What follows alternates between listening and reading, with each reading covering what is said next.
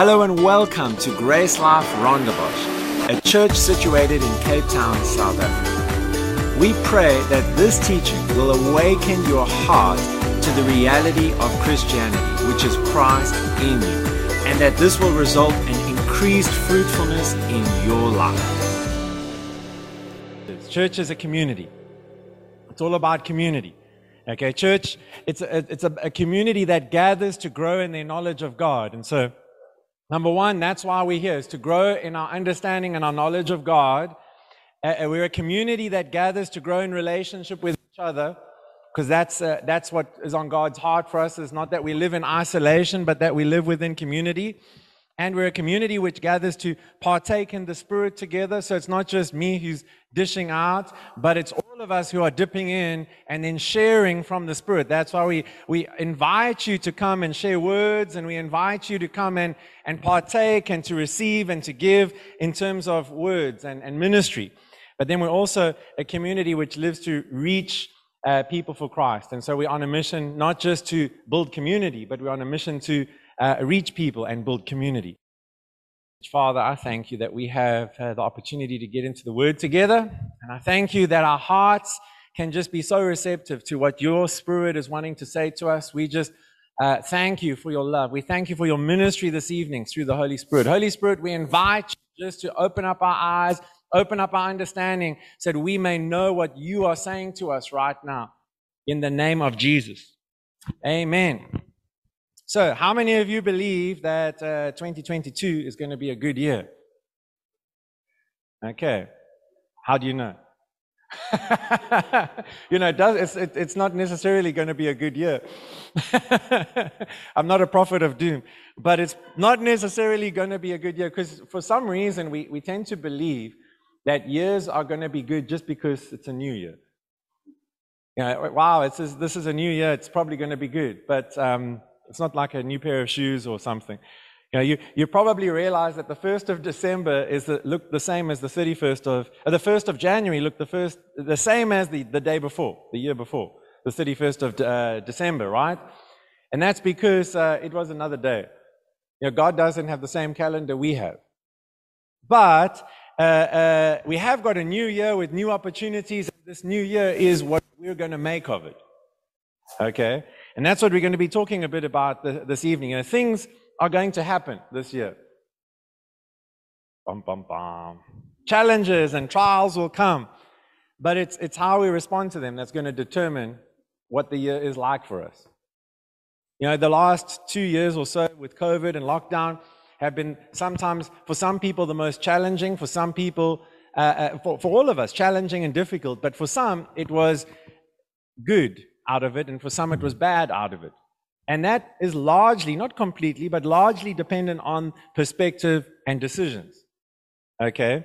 Um, and I've seen many different circumstances, many different outcomes, but it all came down to how uh, people saw things, how they saw God, how they saw themselves, and the decisions that they made in those uh, situations. Okay? Because we need to, as believers, get to the, the, the the decision, make the decision and get to the bottom line of I'm not going to allow anything except God's word to determine my life. So it's like the government might say something, the, you know, people might say something, your health, your doctor might say something, but you're like, I'm going with what God's word says. And then that determines fruitfulness and success. The economy might be tough, right? You guys sleeping because of the heat. The economy might be tough, but God is our provider. Okay? God looks after us.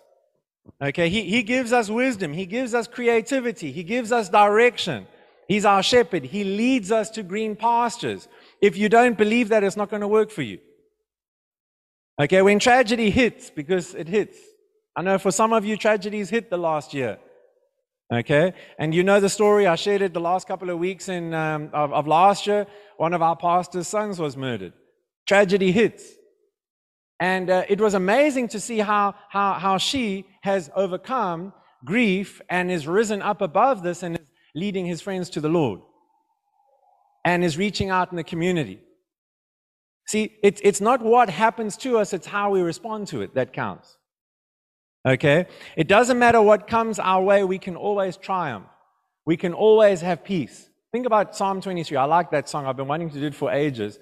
Uh, but, but Psalm 23, the Lord's my shepherd. And then it says, even, uh, uh, uh, I probably got the wrong psalm now. But anyway, there's the psalm that says, Even though I walk through the valley of the shadow of death, I'll fear no evil. Okay, why?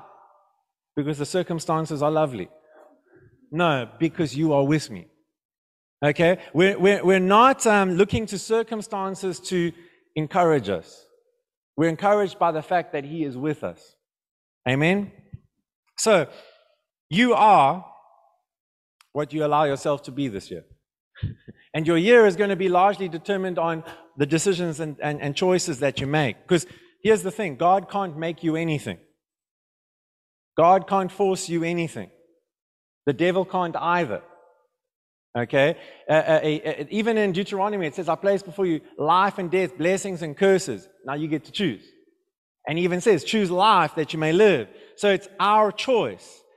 Now we can we can let God, God has a plan for your life. Amen?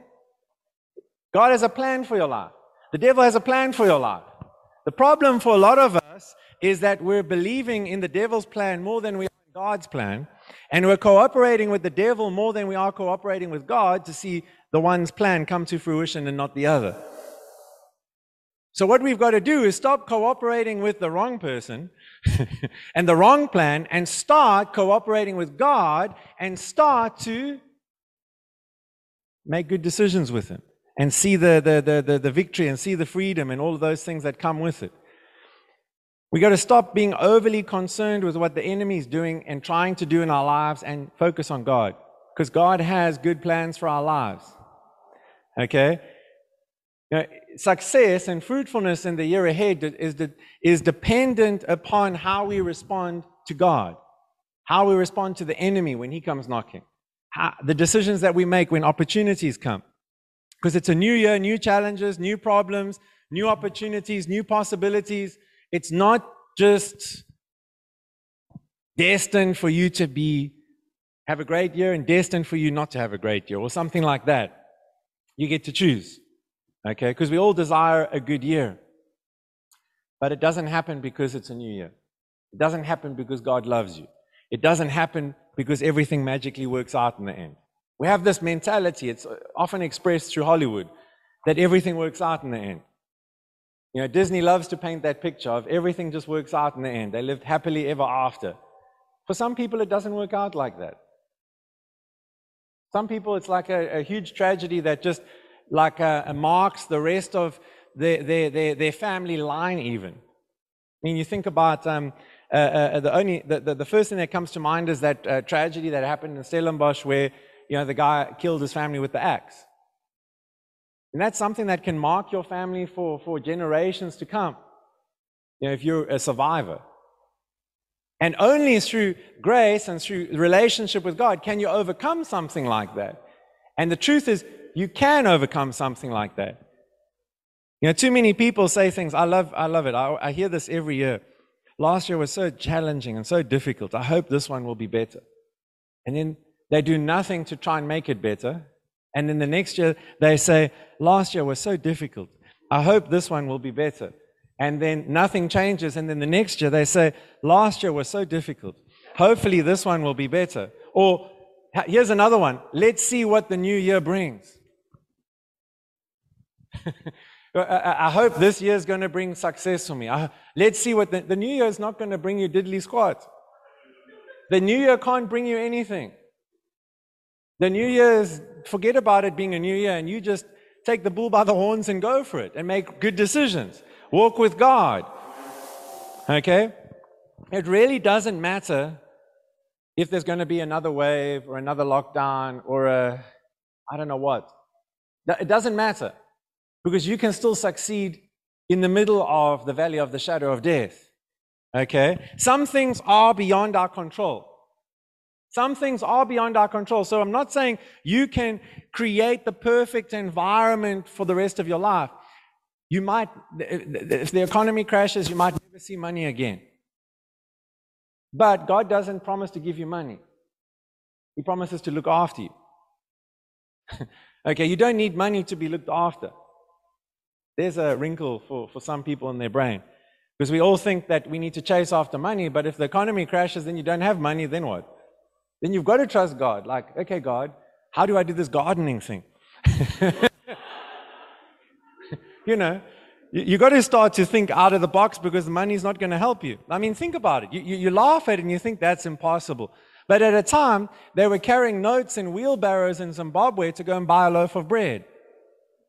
Notes in wheelbarrows to do grocery shopping because inflation had skyrocketed, I, I think it's 150 times above.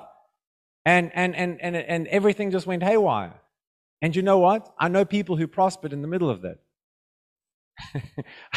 Uh, uh, our, sister church, Pastor Isaac, bought a house during that time.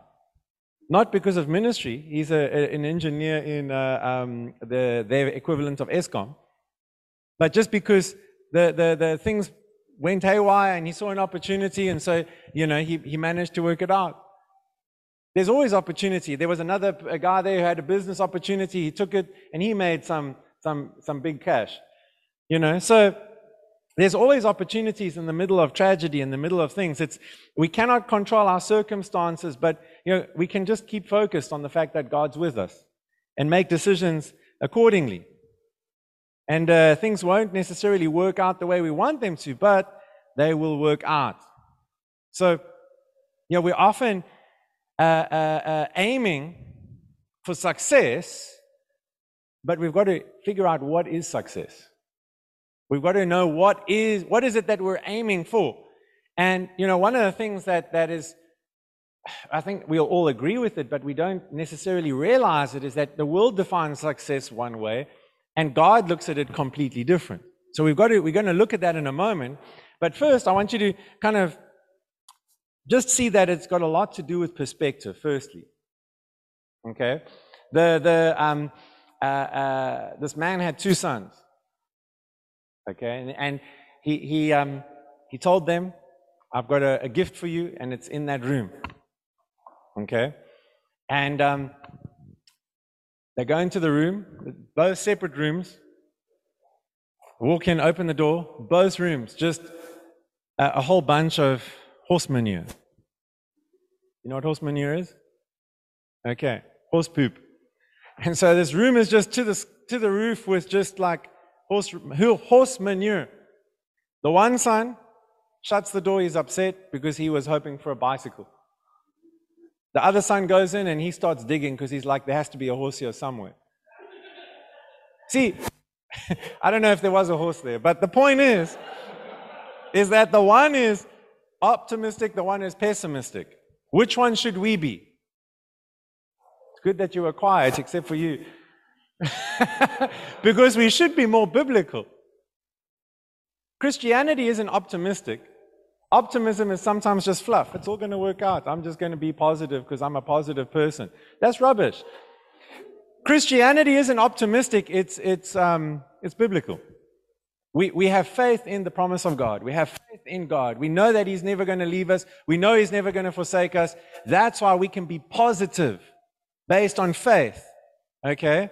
So I'm not an optimistic person, I'm a Christian. And you should sometimes act like it too. Amen?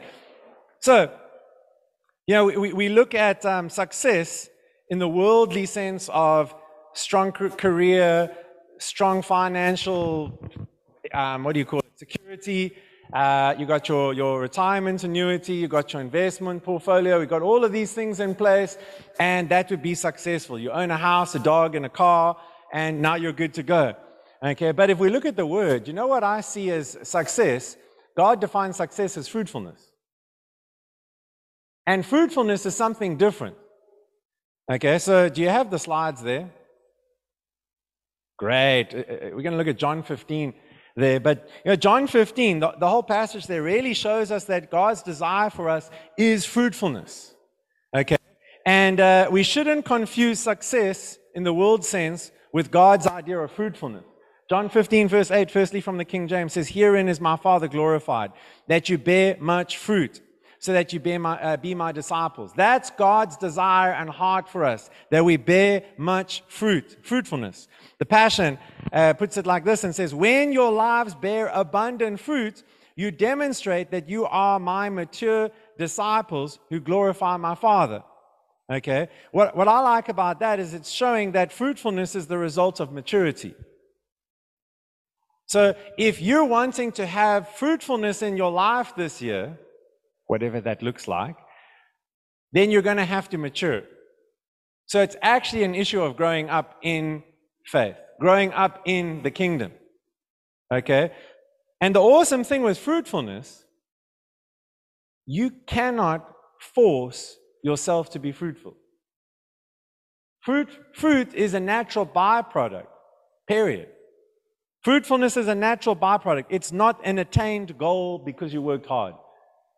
It's not wrong to have goals, but with regards to fruitfulness, you can't aim to be fruitful without focusing on more important things than just being mature. Because there's a whole lot of steps that need to happen for you to get there. Okay? God wants your, your business to prosper. He wants your family to do well. He wants you to be looked after, all of those things. But here's the thing God is more interested in your fruitfulness than your finances. I'm going to say it again. Because most of us want to hear the finances part, but God is more interested in your fruitfulness than your finances. And there, straight away, I've divided the two. And I've said they're not the same thing. And yet, most people's goals or New Year's resolutions will involve finances. But they won't in- involve maturity. If we're wanting to have a fruitful year, we, we got to aim for maturity, not finances. Okay, and finances is important. We'll talk about it in a moment. But God is less interested in your career than you think He is. Amen. God is less interested in your accomplishments with your career and your studies. He's not disinterested. I'm just saying he's less interested than you think because he's more interested in your character and he's more interested in your fruitfulness. And character and fruitfulness can be expressed by someone who works at McDonald's.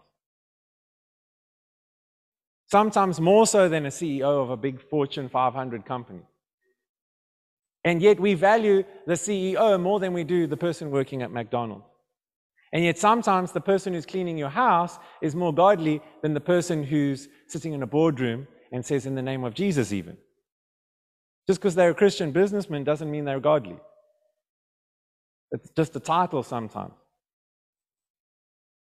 That went over well. What is fruitfulness? It, fruitfulness is about eternity. But it does have a temporal impact. Temporal in the sense of this life. We've got to put things in, in, into perspective and into balance and realize that this life is temporary. But we've got eternity living inside of us. And we're living for eternity. So here's a test, okay? Just to, to check you're awake and you're alive. You got a, a, a grape or a vineyard, and um, I'm not talking about wine now, I'm talking about grapes and vineyard. But what does it produce if you, if you take a grape seed and you plant it? A vineyard, right? We're on the same, same uh, uh, uh, uh um, uh, train here together. We're on the same path, uh, train of thought. Everything produces after its own kind. What does a sheep produce? sheep. Well done. Okay? So, you know, we're likened to branches on the vine in John 15. So, what does that mean we should be producing? More branches, more fruit. Okay? If you take it to sheep, it's a bit easier. We're like sheep, according to John 10. And so, what should we be producing? sheep. So, one of the areas of fruitfulness is a believer will produce a believer. It's evangelism, it's discipleship. This is one of the areas of fruitfulness that we should be having in our lives.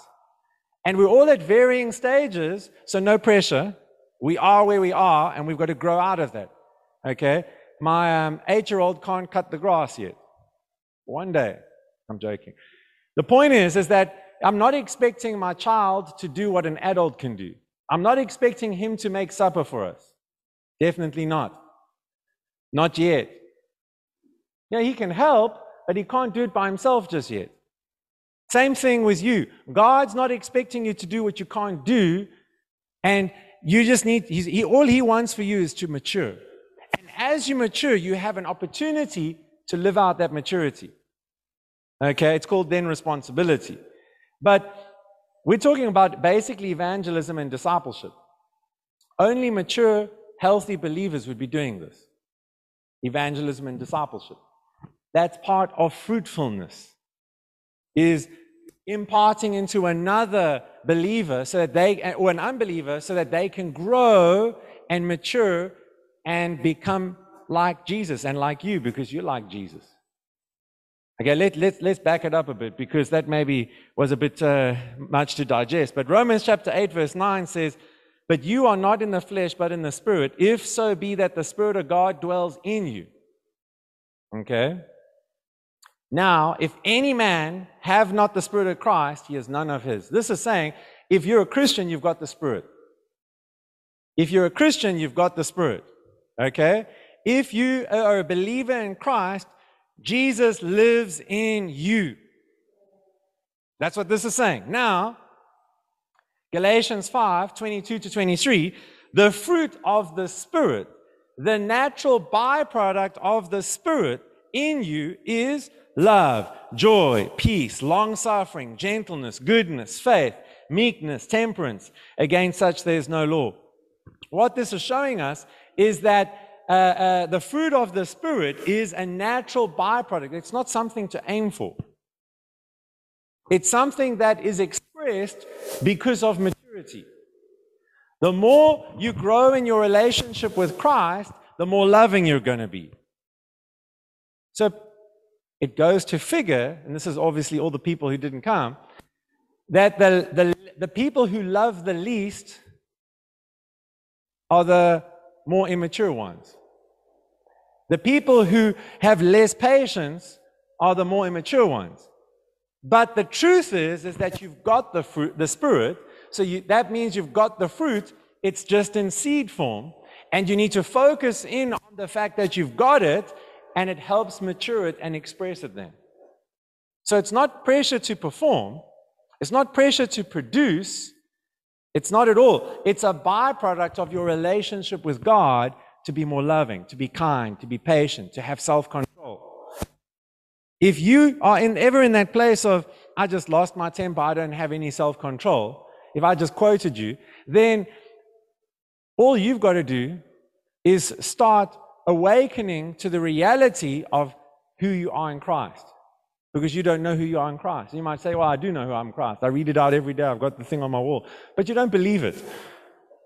So stop reading it and start believing it. Okay? All we need to do to, to mature is discover more and more about who we are in Christ, who He is in us, and then it starts to transform our lives. You've got two primary streams of, of, of um, focus in Christianity in this regard, okay, for change. Okay? People want change in their lives, and so you've got some people who are seeking mir- miracles, which is not wrong. It's not wrong at all. We, we believe in the supernatural, we believe in miracles, but then you've got some people who are seeking transformation. Transformation is sustainable. You can experience a miracle right now, and without the understanding, because it hasn't been a discipleship in your life, hasn't been discipled into you, you can lose it. But transformation takes time. It's called discipleship, it's a process. So let, let's shift gears and, and ask what's your focus?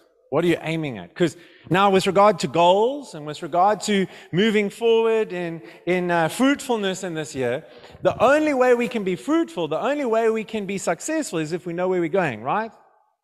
We got to know where we're going, we got to know what the win is.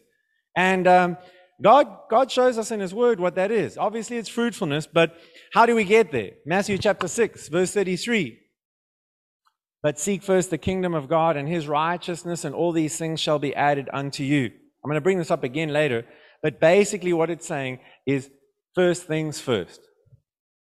We've all got desires for this year. We've all got dreams to accomplish, not just this year, but for our lives. If you don't, hang around let someone rub off on you and start to, to have some, some kind of um, desire for life. But God's got something for you. You, you, you have desires, and, and this is showing us that things start to work out and things start to go in the right direction when we prioritize Him. You know, what are we valuing? What are we prioritizing? Because it's reflecting in our schedules with how we spend our time, and it's reflecting in our budgets and how we spend our money. And so, you know, uh, uh, uh, uh how do you know if someone prioritizes you? Ladies. they give you time, they give you money, or they give you they use their money on you. You know, that, that's an expression of the heart. They've got money, then they've got time, and they should be giving you more time. But it's like the other way around as well. It's like you know if people value you if they're spending their two greatest resources on you time and money. Okay? The same thing with, with, with the kingdom. How do we prioritize God? It's not just uh, a, I do value God. I've got the label of a Christian. It's like, well, show us. Your faith without works is dead. So put your faith into action and prioritize God by spending time with Him. By, by once, you, know, you might be like, well, I don't know what to do when I'm sitting with my Bible. Well, come to church more regularly. And then it helps you. Or, you know, come to Bible study and it'll help you grow. Like, those are ways that we can prioritize the kingdom. And then obviously there's the giving to be able to help further the gospel. So those are two of the, of the ways that we can prioritize and seek first the kingdom. But we're looking at what is our focus? It's talk, first of all, we're looking at priority. Secondly, Hebrews chapter 12, verse 1 to 2. Therefore, we also, since we uh, are surrounded by so great a cloud of witnesses, let us lay aside every weight and the sin which so easily ensnares us, and let us run with endurance the race that is set before us. Looking unto Jesus, the author and finisher of our faith, who for the joy that was set before him endured the cross, despising the shame, and is set down at the right hand of the throne of God. Question I want to ask based on this is where are you heading? Where are you heading? What's the dream that you're pursuing? Okay? Now I'm going to shift gears a little bit. So if you're used to that kind of conversation about dream big and all of that, then this is for you. Because some Christians are so consumed with dreaming big that they started to be carnal. Okay? Actually, no longer acting spiritual. I want to say, I almost put it in my notes. So I'll say what I nearly said and then I didn't say it because it's not in my notes, okay? And that is sometimes we're dreaming bigger than God. But, you know, because we're excluding God from the plan, and then we're like, in the name of Jesus, amen. God, please bless this plan. You know, He's like, I can't think of a good example right now, but it's like He's called you and uh, gifted you or whatever, and you know this is what you're supposed to do, and you're thinking 10 times bigger. The thing we've got to realize is size doesn't equate with significance. Ask the short people in the room. It's true, right? I'm not one of them. But size doesn't equate with significance. Short people are significant too. Don't look down on them. you can't help but look down on them.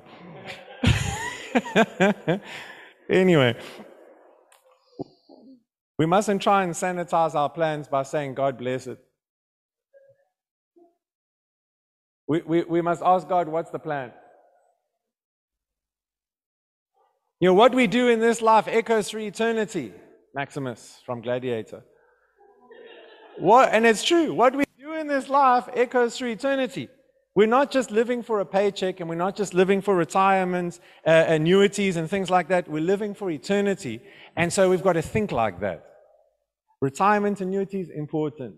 Those things are important. But what I'm saying to you is there's something more important. Okay? We all have the race to run, according to this verse. And although we have different lanes according to gifting, according to maturity, Stick to your lane is an important thing you've got to know. Stick to your lane. Know what you're good at, know what you're not, and don't get involved in what you're not good at. The best example I have of that is Idol's Wooden Mic. Or what's the other one? Britain's Got Talent. When some people are just like, they're going to make it, they're the next Mariah Carey or whatever they think. And then they get up there and they, they, they like, um, what's his name? Simon Cowell will be like, who told you to come here today? And I remember this one guy, he's like, yo, the guys at the office, they said that I should try out. And he's like, man, they're, they're, they're, know, they're messing with you. You need to go back. Those guys aren't your friends. Because uh, they should have told you you can't sing. There's some things you shouldn't do. Like we all have to work with money, but I'm not the church accountant. I spend the money because I'm good at that. But you know, and stuff, we get people to do that. There's things that you're good at, there's things that you're not. One of the keys to fruitfulness is, eh, like in, in, in work and whatever, is just knowing what you're good at, right? But look at this. It's, this is, it's very important how we run. Because, like it says in Timothy, Paul writes to Timothy and he says that how we run can, if we run badly, we can get disqualified in normal athletics, right? So there's certain rules that you've got to compete up. It's the same thing with the race of life. Certain things that you can do can derail you. Like many pastors, many people in ministry, uh, uh, what's it? Um, uh, because of it's not fraud, money, money problems, and uh, uh, uh, sex problems, and all sorts of things like that. They no longer have a pulpit ministry; they have a prison ministry. You know, so, so it shifted gears, and now they're not standing in a church or a ministry or whatever. They got one, but it's, it's, it's in prison. And not the good kind of prison ministry, because like Paul had, you know, it, it, it's the kind where they, they need to start teaching grace more, because they need to experience that. So, how we run is important, but keeping our eyes on the prize is even more important. This verse shows us looking unto Jesus, the author and finisher of our faith looking unto Jesus. That's the most important thing that we need to remember this year and that we need to remember for fruitfulness and success is to keep looking unto Jesus. He's the audience that we're running for. You have an audience besides him spouses, parents, in laws, outlaws, whoever, friends, people who think they have an opinion better than God of what you should do what you shouldn't do, how you should do it. You know, all of those kind of things. You, there's people like that in your life, right? The crowd will be shouting at you, cheering, and trying to steer you to, so they're cheering and they're steering. But in that all, you need to keep running and keep focused on Jesus. Live for the audience of one, not for the audience of many, because then you're going to fail if you keep listening to everybody else. You've got to listen to what God is saying, how God is leading you. And there's wisdom in the counsel of many. And you need to seek out wisdom from pastors. Then we're here and pray with you and whatever. There's wisdom in how we approach things. But some people are just constantly going from opinion to opinion and they don't even know what they should be doing. That's not how we are called to live. Okay? Where is your value? Now, if you, if you find your value, I love that song that we did, um, What's Accepted. Because it's, it, it, it's showing us where our value is. It's showing us what we should be focused on. I'm accepted. Why? Because God accepts me. Does there have to be more reason? Is it because I'm a successful what what? Whatever you are. You know, it, it's not. I, I'm valued and I'm because I'm accepted by the Father. Okay, so if we find our value in what we do and in what we earn, then you're not going to be fruitful or successful according to God's economy. Period. Yeah, you might have loads of money, but you won't have loads of fruit. Fruit and money is not the same thing. Money can burn, fruit can't. Try and burn some patience. Try and burn some self control. Rather go burn calories. yeah, we need money to live. We're created to work. I'm sorry to, to be the one to tell you that in the beginning of a new year. God created Adam and Eve and He put them in the garden to look after the garden, to tend the garden. So, gardening is godly, work is godly. Okay, stop looking at work as something evil. Work is good. Okay, God wants to provide for us through the work of our hands. Through, we put our hands to something, the scripture says, uh, He blesses the work of our hands. We do something and, and, and, and there's a blessing that flows there. Okay, we need money to live. We can't just sit and wait for God to drop it out of heaven. But we trust God with our efforts. We trust God with our time. We trust God with all of these things, with opportunities. We trust God. You know, there's supernatural provision, definitely. But what I'm saying is, is we shouldn't be just waiting at home for it. We should be going out and looking for it. Because God's put it out there for us. Waited, it's waiting for us. But our aim and our focus should not be on career and making money. I know uh, uh, uh, uh, whenever I've said that in the past, it always upsets someone. Because the, the thing is, and this is the first time I've, I tried to figure out how can you how can I package that phrase so that it's more palatable for you? So now I've said you, the, I've given you the unpalatable one, which is our aim and focus is not on career and making money. But here's the thing that makes it palatable. That is a means to an end.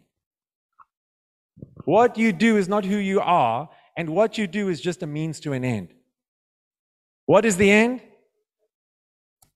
Well, God wants you to look after yourself and your family. That's the first thing. why we work and why we have finances. Second thing, expansion of his kingdom. Be a blessing to people the best way that we can, which is through the, the gospel. Matthew chapter 3, verse 16 to 17. When he had been baptized, Jesus came up immediately from the water, and behold, the heavens were opened to him, and he saw the Spirit of God descending like a dove and alighting, alighting upon him. Suddenly, a voice from heaven saying, This is my beloved Son, in whom I am well pleased. What I like about this is that this was before Jesus fed the 5,000, before he fed the, the multitude, before he performed a miracle, before he preached to masses, before he did anything. He didn't, there's no record of him healing anyone. There was no record of him casting out any demons. No record of nothing. okay? And God, this booming voice comes and says, This is my beloved Son in whom I'm well pleased. The Father expressed his delight in his Son without his Son having done anything. Many of us are trying to get acceptance from earthly fathers, from other people in this life, and from God the Father by what we do. We'll do something we're like, okay, God, do you like me now? God, I put out the chairs for church. Do you like me now? you know, or maybe you're, you're, you're, you're past that. You know, God accepts you, but did you see me put out the chairs, Pastor? Some people are like that. They're constantly working for the acceptance and approval of others. That's a recipe for disaster. You're not going to be successful in life. You're not going to be fruitful. Other people will be because of you. If you're seeking approval from other people and you're living for their, their praise, then that you might help them become successful and then be fruitful, but you yourself will probably not be.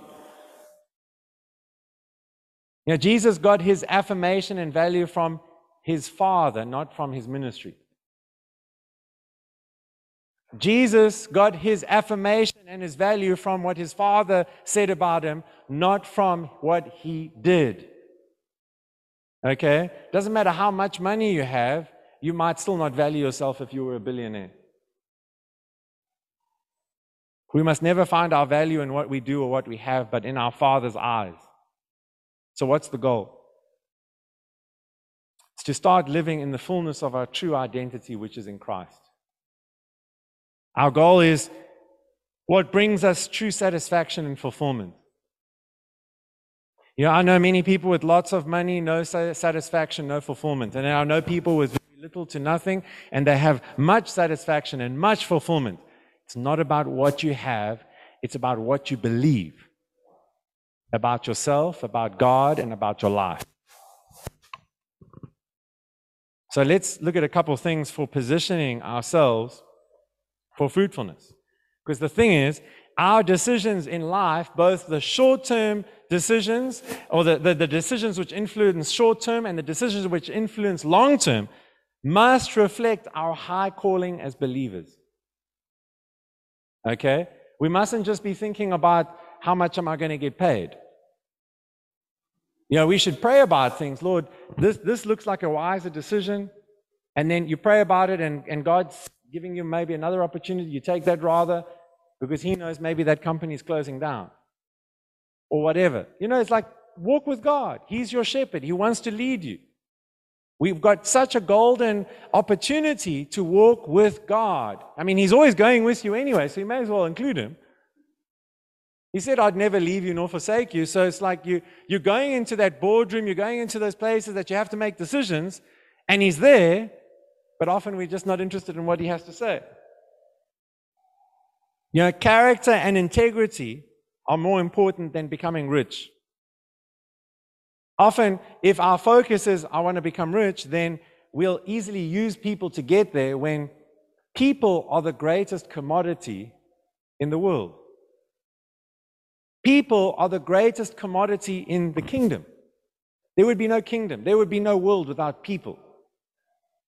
Okay, animals are important too, but the animals were created for us. Okay, how do we know that? Well, if you look at the order of creation, man was last. And then God gave the privilege to us to name the animals, even. The animal didn't name you. So we've got to focus on relationship with God, relationship with others, above, above self centeredness. You know, self centeredness is expressed in many different ways. One of the ways it's often expressed, and I only realized this while I was preparing, but one of the ways that self centeredness is often expressed is in overworking.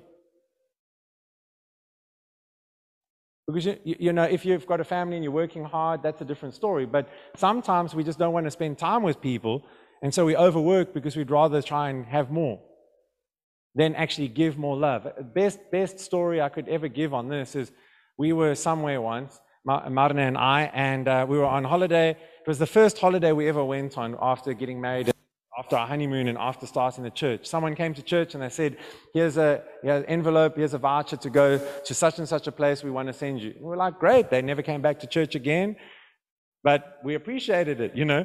And we went, and there was this other couple who seemed like they wanted to talk at the hotel. Uh, um, and we didn't want to. We wanted to just enjoy our holiday. And so then they invited us to come and sit with them and have dinner. And they were like, we'll pay for it and whatever. And we are like, everything's paid for. So we went and sat with them and we had uh, dinner. And uh, what was really nice of the hotel was they gave us the money, the cash. so we had petrol money to get home, actually. So it worked out nicely. But here's the thing this was 2011. And so this is what happened. We, um, uh, we sat with them and we're talking, and this guy's like, No, I've come down from Johannesburg, or not from Johannesburg, from a small town where um, uh, uh, I have such and such a business. And you know, I realized someone might know them. That's why I'm doing such and such and this and that. But it's like, you know, he, he, and he's saying um, he came down to, to test drive a Harley and decide which Harley he wants Harley Davidson. And he's like, you know, I've worked hard in my life. My, my, my company is open seven days a week in the uh, six days a week. We closed on Sundays. He said, on every day of the week, I wake up early. I leave before my daughters, and my, my, my wife was even up, and I'd give them a kiss, and I'd go to the office. Then I'd come home Mondays to Saturdays when they were already in bed, and I'd kiss them, and I'd go to bed. And then Sundays, we would just spend the, the day together. He did, I know he didn't have to work that hard. And then he said, You know, I didn't really have a relationship with my family. But at least I could buy them each a house when they got married. And at least I could furnish the house and buy them a car. And we were there going, afterwards, we, we looked at each other and we're like, we would have rather had a relationship. Maybe not with this guy, but, you know, because his values are wrong. But the point is, is like, we, we often value things like that, whereas, you know, sometimes actually, rela- well, always, relationship is more important. So Matthew 6.33. Here's a couple of goals for fruitfulness. Seek first the kingdom of God and his righteousness, and all these things shall be added unto you. Prioritize God and his kingdom. Yeah. You figure out how. You figure it out. Don't seek to establish your own righteousness, but rest in his. Because here's the other key for success is we're trying to be righteous and be accepted and blessed by God by what we do, by not sinning, by fasting, or by being successful and making lots of money. God, or by giving a lot. Keep giving a lot. But God's not going to like you more. I will. you know, and so it's a case of, you know, you're establishing your own righteousness when He makes you righteous because of your faith and what He's done for you. Okay, Mark chapter 3, verse 13 to 15. Afterward, Jesus went up on the mountainside and called to himself the men he wanted to be his close companions. So they went up the mountainside to join him. He appointed the 12 whom he named apostles. He wanted them to be continually at his side as his friends. And so he could uh, send them out to preach and have authority to heal the sick and to cast out demons. Here's the point relationship with God before calling and vocation. Relationship with God before calling and vocation. Your, your connection and your intimacy, your friendship, your companionship with, with Him is more important than how many demons you can cast out. And yet, there's people in ministry who are more in, interested in healing the sick, raising the dead, cleansing the lepers, but that you know, you, you need relationship with God to do that, but they're not enjoying that close communion more than they are enjoying kapow, you know, come out, whatever. Because there's, a, there's a, an ego associated with that.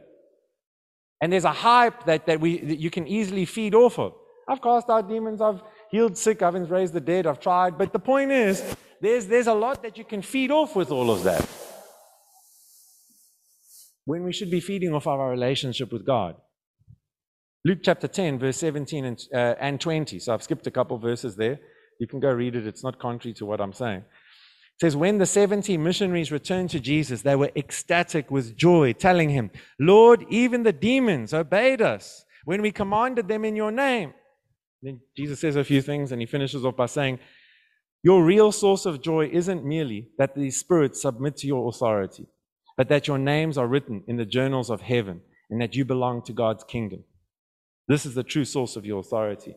Relationship with God, knowing Him, is much more important than what you do, even the good things. Okay? So, so far, uh, uh some, some uh, uh, uh, keys for fruitfulness prioritize God's kingdom, prioritize God and His kingdom. Don't seek to establish your own righteousness, but rest in His. And then Focus on relationship with God before your calling and your vocation, before what you do. Then the next thing would be this Hebrews chapter 10, verse 23 to 25. So now we must cling tightly to the hope that lives within us, knowing that God always keeps his promises. Discover creative ways to encourage others, not yourself, but to encourage others and to motivate them towards acts of compassion doing beautiful works as expressions of love. This is not the time to pull away and neglect meeting together, as some have formed the habit of doing, because we need each other. In fact, we should come together even more frequently, eager to encourage and urge each other onward as we anticipate that day, the end, dawning.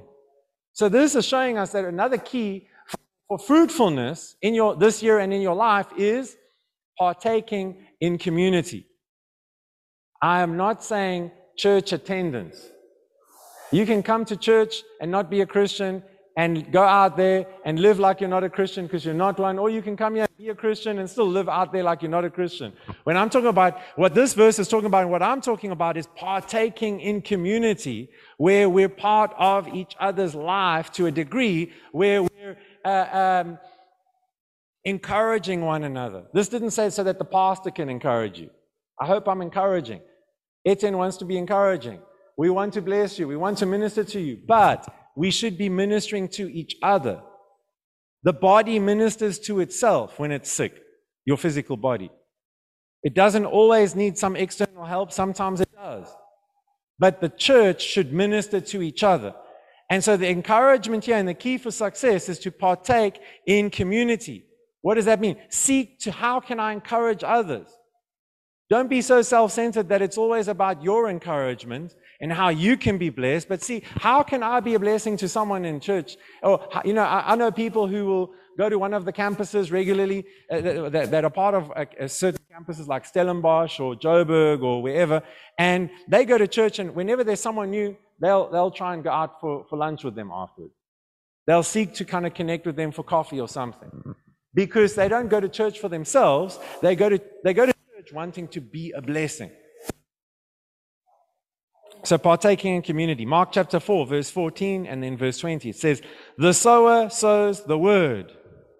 But these are the, the ones sown on good ground, those who hear the word, accept it, and bear fruits, some 30 fold, some 60, and some 100 fold. We're wanting to bear fruit this year and in our lives. You want to bear fruit.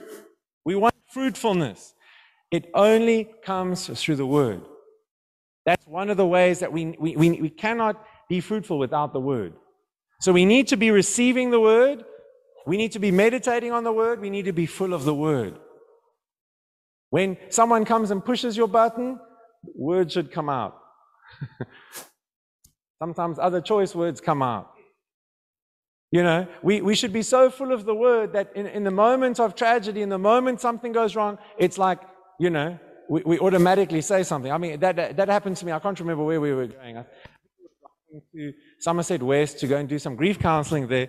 And uh, uh, we're on our way and we, we're running late. We've got to get petrol. I've just left my, my driver's license at home because it's I've got a temporary one, so now I've got to carry this big paper around, and you know, so now I have to go back and fetch this, and then you know, so it's like all those things happen, and it's Friday afternoon, so there's traffic everywhere.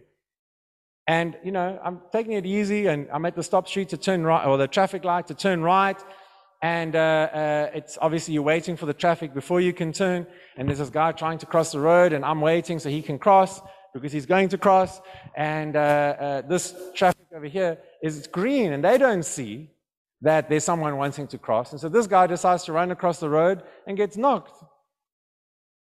You know, gets completely knocked. And so he's like, does a tumble and whatever.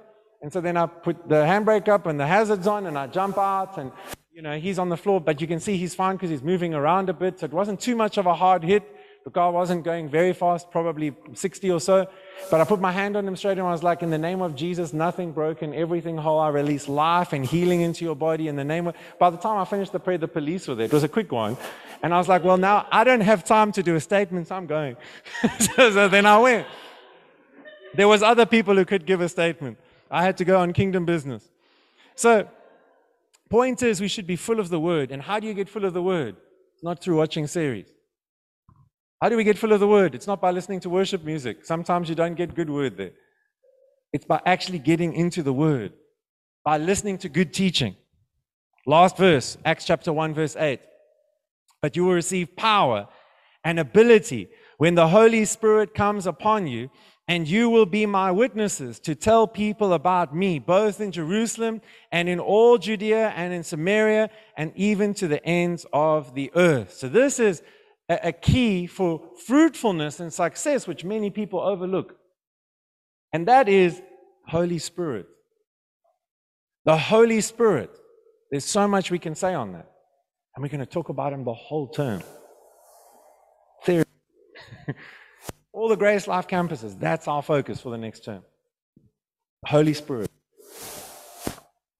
Because the Spirit empowers us. But you can see, I, I, I, for a long time thought the Holy Spirit is for my goosebumps in the service. It's for me to feel good and to experience that whatever, you know, that moment. And I remember being at a leadership uh, um, seminar thing, and this um, uh, pastor was here from the States, and he was sharing this 5,000, 10,000 people there. And he was sharing, and he said, he read this verse, and he said, The purpose of the Holy Spirit is not your goosebumps. And I was like, I've never thought of that before.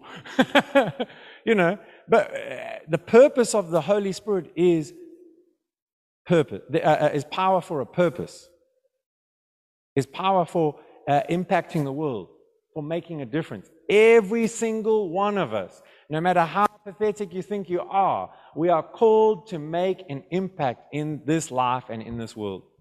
Not a big impact necessarily, but a significant one. Every time you think, well, what I'm doing isn't big enough, just think of the short people.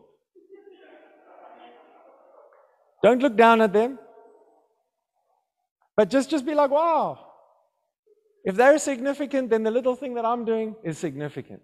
Imagine if nobody put your chair out tonight. Imagine if, if, if, whoever sweeps up here and whatever, like they didn't do that. One of us would have had to do that. We're thankful that someone else did it. And that was a significant job. Just because they sweep the floor doesn't make them um, uh, insignificant. How many of you like your baby toe if you've still got it? Yeah? How many of you thought of uh, uh, uh your liver today? Some of you might have. but it's like we appreciate the parts we can't see, but we don't always express our appreciation. Yeah?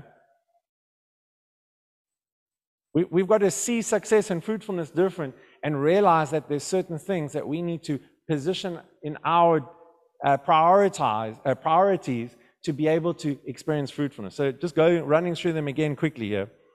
Firstly, obviously, it's prioritizing God and His kingdom. So in making decisions and in budgeting our time and our finances, it's God and His kingdom. It's not seeking our own righteousness, but His. It's uh, uh, uh, uh, focusing on that friendship, that relationship, that friendship with Him more than on what we're doing. It's a partaking in community. No one can be a fruitful Christian apart from Christian community. No one can be a mature Christian apart from Christian community. And I'm not talking about church attendance again. And then we need to be full of the Word. So we need to keep receiving the Word and we need to be full of the Spirit. And we need to be allowing the empowering of the Spirit in our lives to be able to live on purpose and for His purpose. Amen.